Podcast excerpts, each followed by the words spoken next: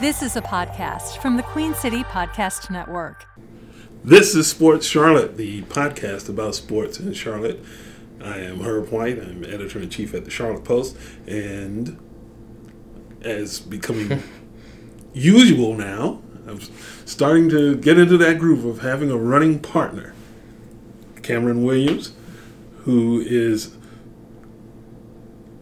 all things to all sports. All things to all sports. I, I like that. Yeah, I uh, I do cover a plethora of them, no doubt about it.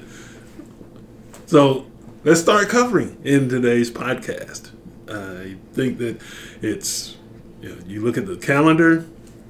Here we are. It's December twenty first. It's a Thursday. A lot of attention is obviously on Christmas and New Year's, but here at Sports Charlotte, we are talking sports in Charlotte. And the thing that is right now is the talk about National Signing Day. So, what you got? Yeah, the Charlotte 49ers, um, they are they've inked one of the one of the top uh, when you combine transfers and high schoolers combined, they've inked one of the top classes in the country. Um, you know, you know, when Biff first got there, when head coach Biff Poggi first got there, you know, he was he was scrambling uh, last January to find a bunch of players to compete in the American Conference. And so what did he do? You know, as any you know successful high school coach would, he went and got a lot of those players that played for him.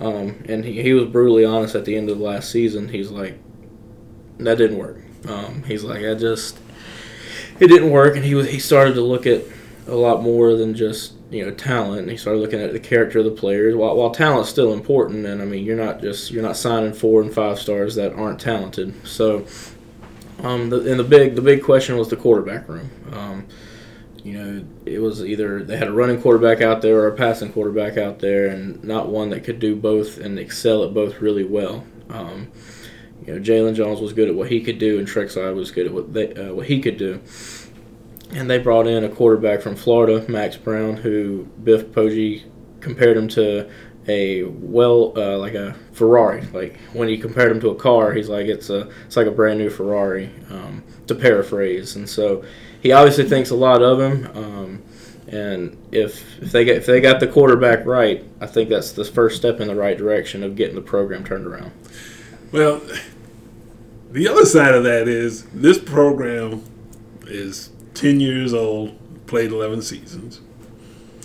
And the quarterback position has always been an issue, with some exceptions every now and again during the Chris Reynolds days. Yeah. And boy, I miss him. It seems like he was there for six years. But well, he, he, he was there for six years. oh, well, okay. Well, I, I stand correct for once. uh, but you never could really get a handle if you're Charlotte on getting that stud quarterback located. That guy who could literally put the entire team on his shoulders and will it to win. Uh, you know, that person has been a unicorn for this program. And if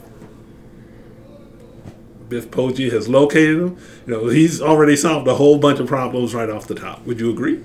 Oh, absolutely. I mean, it it goes without you know question that the quarterback is such a valuable position. It is the most valuable position on the field, and if you don't have a guy that you have complete and utter confidence that he can do anything you ask him to do on the field, you don't you don't have a guy. You know, and so if if they found that in Max Brown from Florida, then that is going to be the number one spot to start of rebuild, rebuilding a program around values that you know you as a coach Biff Poggi you know he, he has, um, and so it, it, it's a good good starting point. Uh, do you know much about Max Brown's background other than he was at Florida and you know it's not like the Gators were great shakes this year. Uh, was was it just a numbers thing, or was it something else that caused him to get into the portal? You know, with a lot, the portal is a um, is a tricky animal. Um, a lot of a lot of guys would go in the portal just because you're not getting a lot of run, or sometimes it'll be because you know now with NIL and uh, the the gold mine initiative that Charlotte has, you know they're starting to they're paying, they're, they're dishing out a little NIL money here and there. So you know college sports, you know we've talked about this before. It's just it's such a unusual thing nowadays where people are going to chase the dollar or people are going to try to find the, the old adage, the grass is always greener on the other side. Um, but no, I mean, Max Brown was a highly touted recruit out of high school. Um, I think he was a four star on what was it, Rivals or uh, 247 and things of that nature. So, um, you know, he's got a lot of talent, and I think he's got a lot of uh, value that can be added to the 49ers. And there are obviously other positions of need Yeah. uh, with the program. Uh, from where you sit, what outside of quarterback needs to be addressed?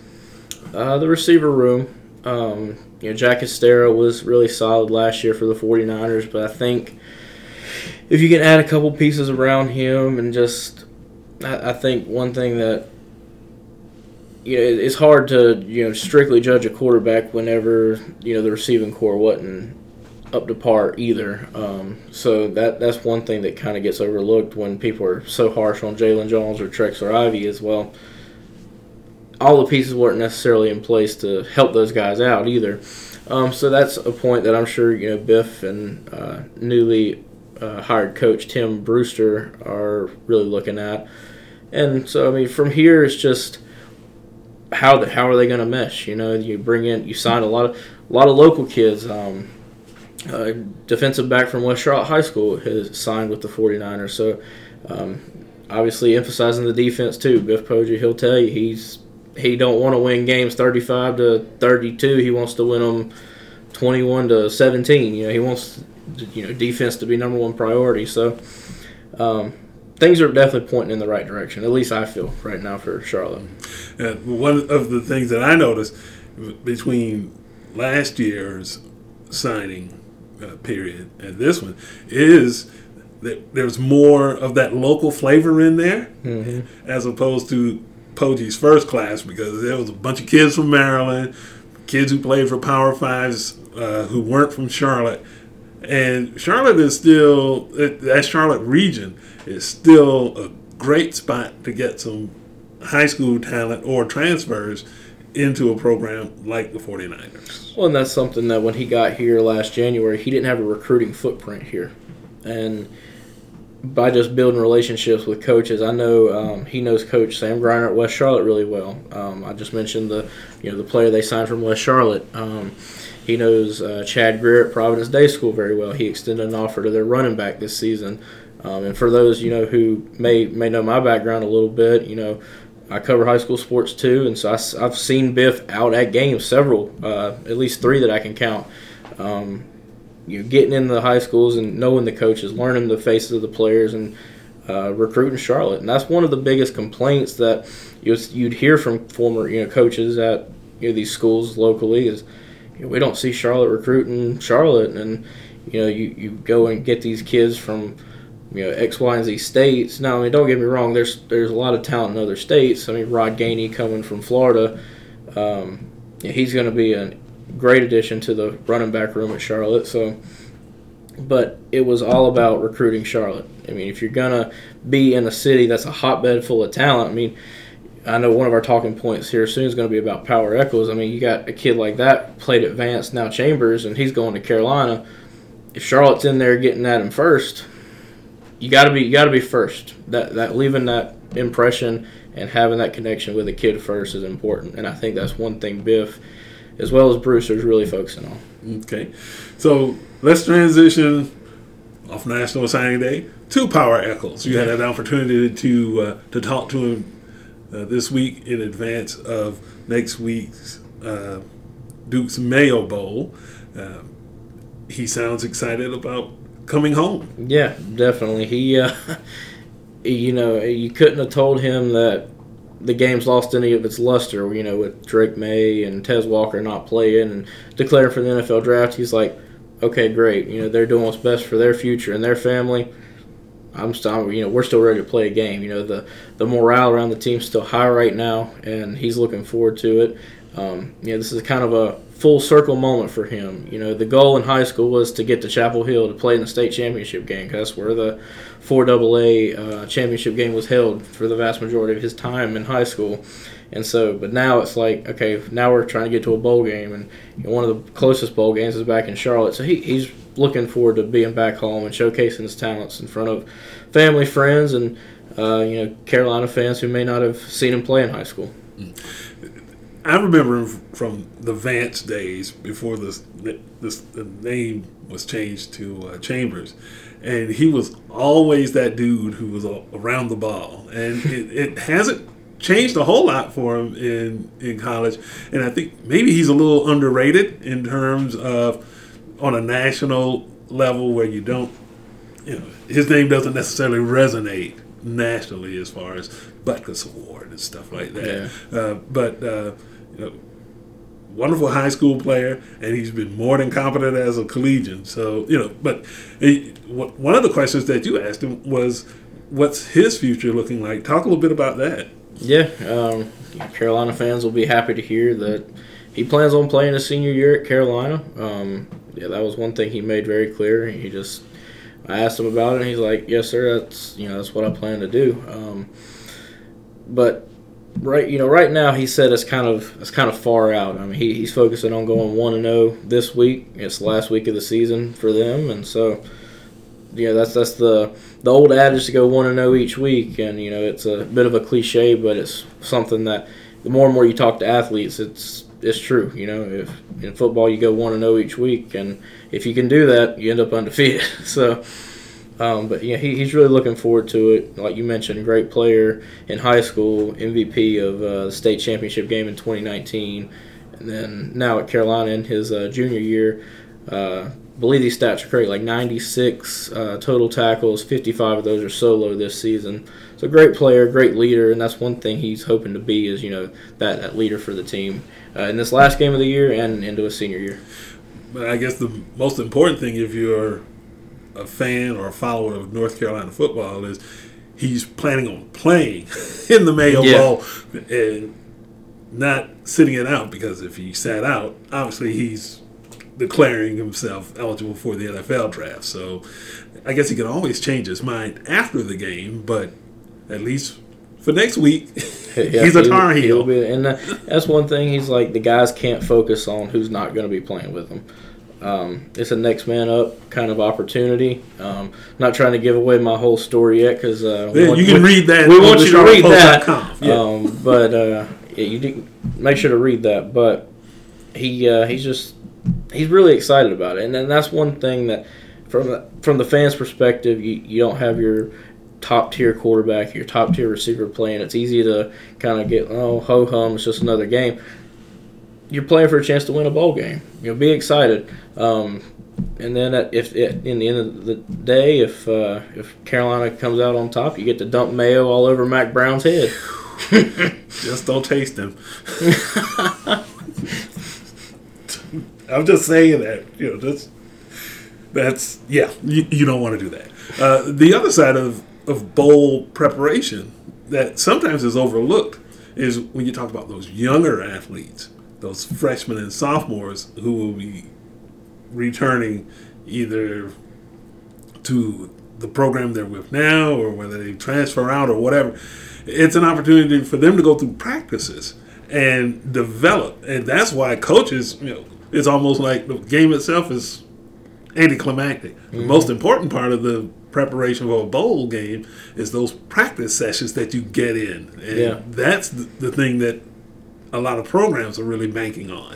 And one thing now that not a lot of people know, and just it's probably an oversight for a lot of people, is you with uh, kids being able to graduate early now, and in, you know the NCAA saying you can instantly be a part of the, the team. A lot of these uh, freshmen that are going to be freshmen you know, next season are uh, getting to you know, witness the bowl game and getting to be a part of that. And like Carolina, they've signed a lot of you know talent from down this way, um, even further south. They've got a receiver from Crest, a receiver from Providence Day, and one from up in the Greensboro area at uh, Greensboro Grimsley High School. And so all those guys are going to be a part of the Duke's Mayo Bowl, not in a playing capacity, but you know just there and being able to experience that. So it's good for the people that are playing to show them, yeah, this is what Carolina football is all about. Next subject football still. And the Carolina Panthers won a game. man, oh man, it's been a good week. Up to number two. It- it- well, hey, they doubled their win total in one fell swoop. Now, it was nowhere close to beautiful. It was as ugly and dreary as the weather that day uh, playing the Falcons. But uh, in the NFL, you know, who cares as long as you come out on top? That's right. My you know my brother's a huge huge Panthers fan, and um, it's Sunday after He's a miserable person right about now, isn't he? Sunday after church. You know, we just ate some lunch, and we're we're sitting there, and um, my, my dad's already slumped on the couch. We're, we got the Panthers game on, and myself, I'm starting to doze off, and then. well, Next thing you know, my brother's nudging both of us, saying, "Hey, hey, the Panthers have a field goal kick to win." We're like, "What? What?" So, I mean, there there are still Panthers fans that are out there that find joy in it, and that's one thing about sports. It doesn't matter if your team is at The the, bottom of the totem pole, but you know it can bring joy to a lot of people. And I mean, my brother was super excited that they won nine to seven. But hey, a win's a win. Yeah, that might be their last one, but you know, the way this season has gone, that could be closer to reality than anybody else will admit.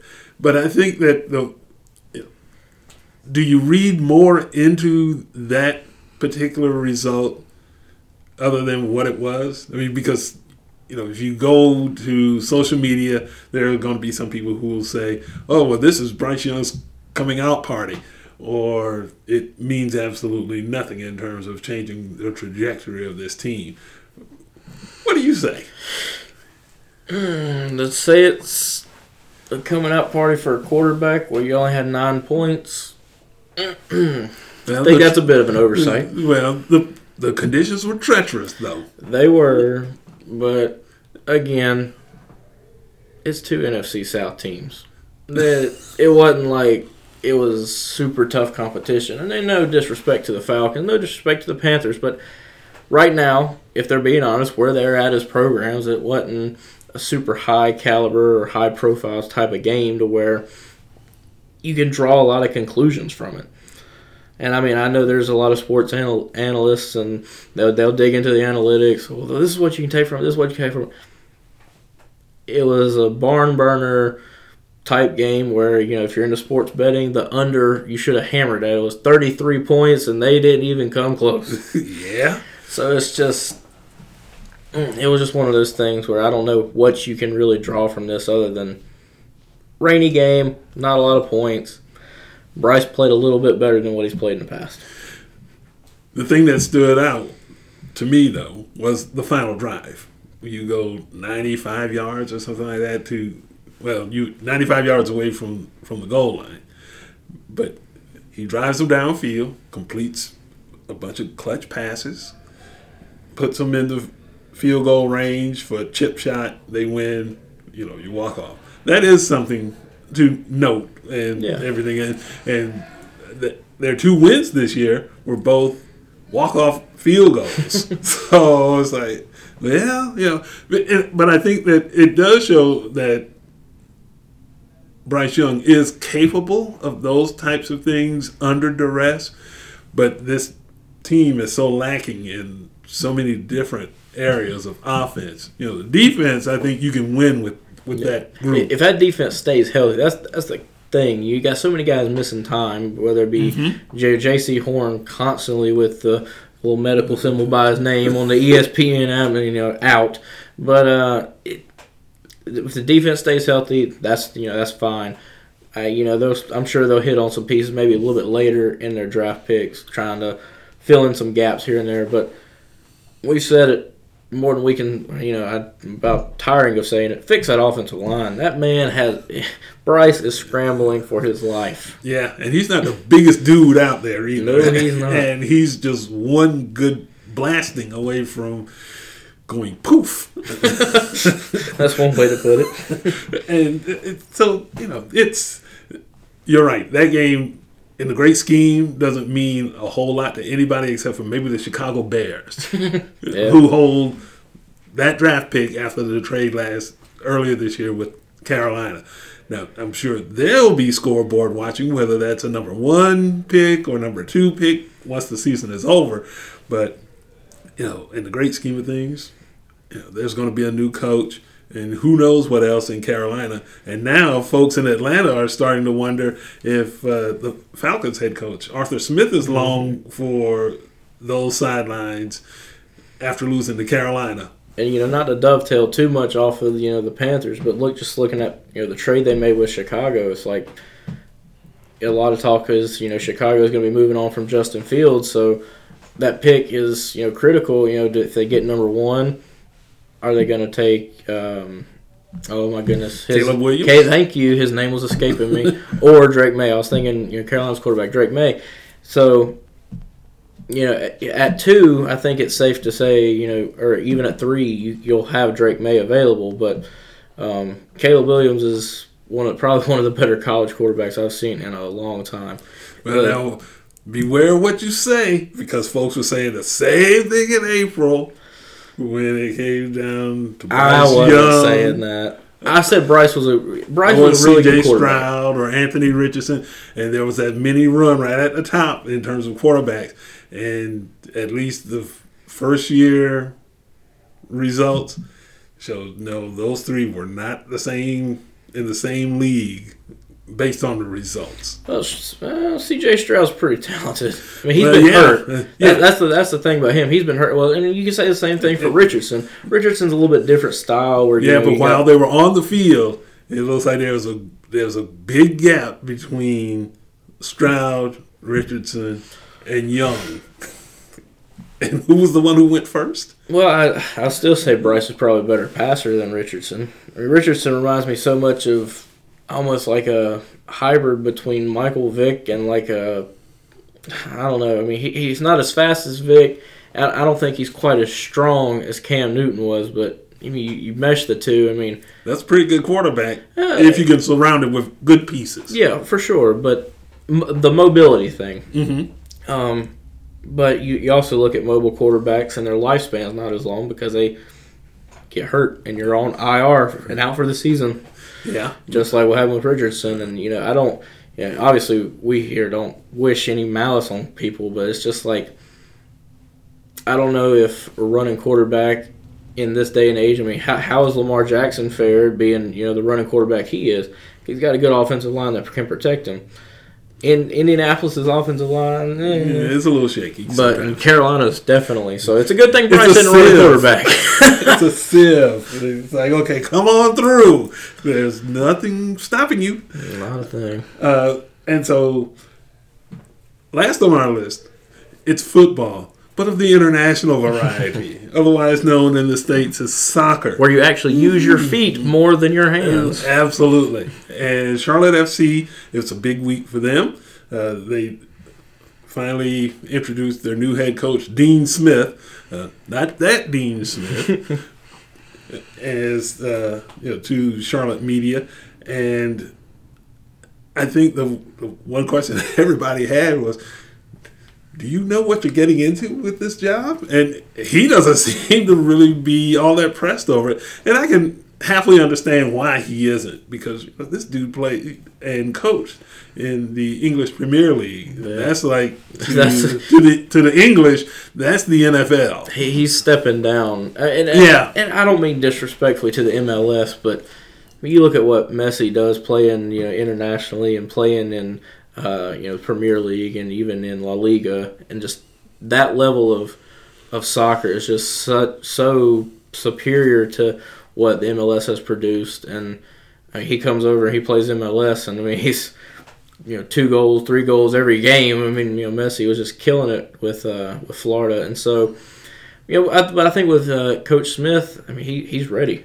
Um, biggest you know, my biggest takeaway was he was like, you know, if I came here to you know not win an MLS Cup, then why was I hired? And that's you know a lofty lofty comment, but mm-hmm. at the same time, he you know he's he's about player development. He wants to uh, you know be there for his players, and so I think it was a good hire. I think he's got a great attitude, and I think that if he can deliver, we will actually see maybe the ownership not make the knee jerk reactions that it's been known to make. That's another point, though. What does deliver mean? Because while some people weren't happy with the former coach, I mean, he did still take them to you know the MLS playoffs and stuff. So it's like, where where does Tepper's string? Like, where where does he draw the line? Wins, not draws. oh goodness. Well, but I mean, the success was still improved upon from the prior year. But they've won fewer games and still made the playoffs. So that's what you know. And, granted, you know, is it winning and missing the playoffs, or is it making the playoffs and not being the most marketable kind of style? well, it's, I mean, is Tepper wanting his cake and wanting to eat it too? I mean, Yeah. I, sometimes I think you need to take a step back and look at okay, is progress being made in the wins category? Maybe not so much, but in the loss category, sure. Yeah, because you're because You're you're, not, not, losing, losing as as much. Clearly, yeah, and so I know that's one thing. Um, you know, in, in American sports, you know, outside of soccer, there's well, and if you include hockey in there too, but I mean, there's not draws. there's winners and losers. Exactly, and so when when you talk about soccer, you know, you add that draw, you know, facet into things. It's like, well, they didn't lose. I mean, they didn't get over the edge and win. I think soccer's such a finicky thing, and like, just that success can be defined in so many different ways. That's true. That's true. So we'll leave it at that before our soccer folks jump on us. uh, and so that will conclude this edition of Sports Charlotte. Uh, be sure to check us out on our webpage, thecharlottepost.com, where you'll see all our sports stuff. And we are loaded with Hornets, Panthers, 49ers, Golden Bulls, you name it, it's out there. And uh, we appreciate you listening to the podcast on Queen City Podcast Network, as well as Apple Podcasts and SoundCloud. So for everybody here at the Charlotte Post, I'm Herb. And I'm Cameron. Thanks for listening. Have a Merry Christmas. Peace. QueenCityPodcastNetwork.com.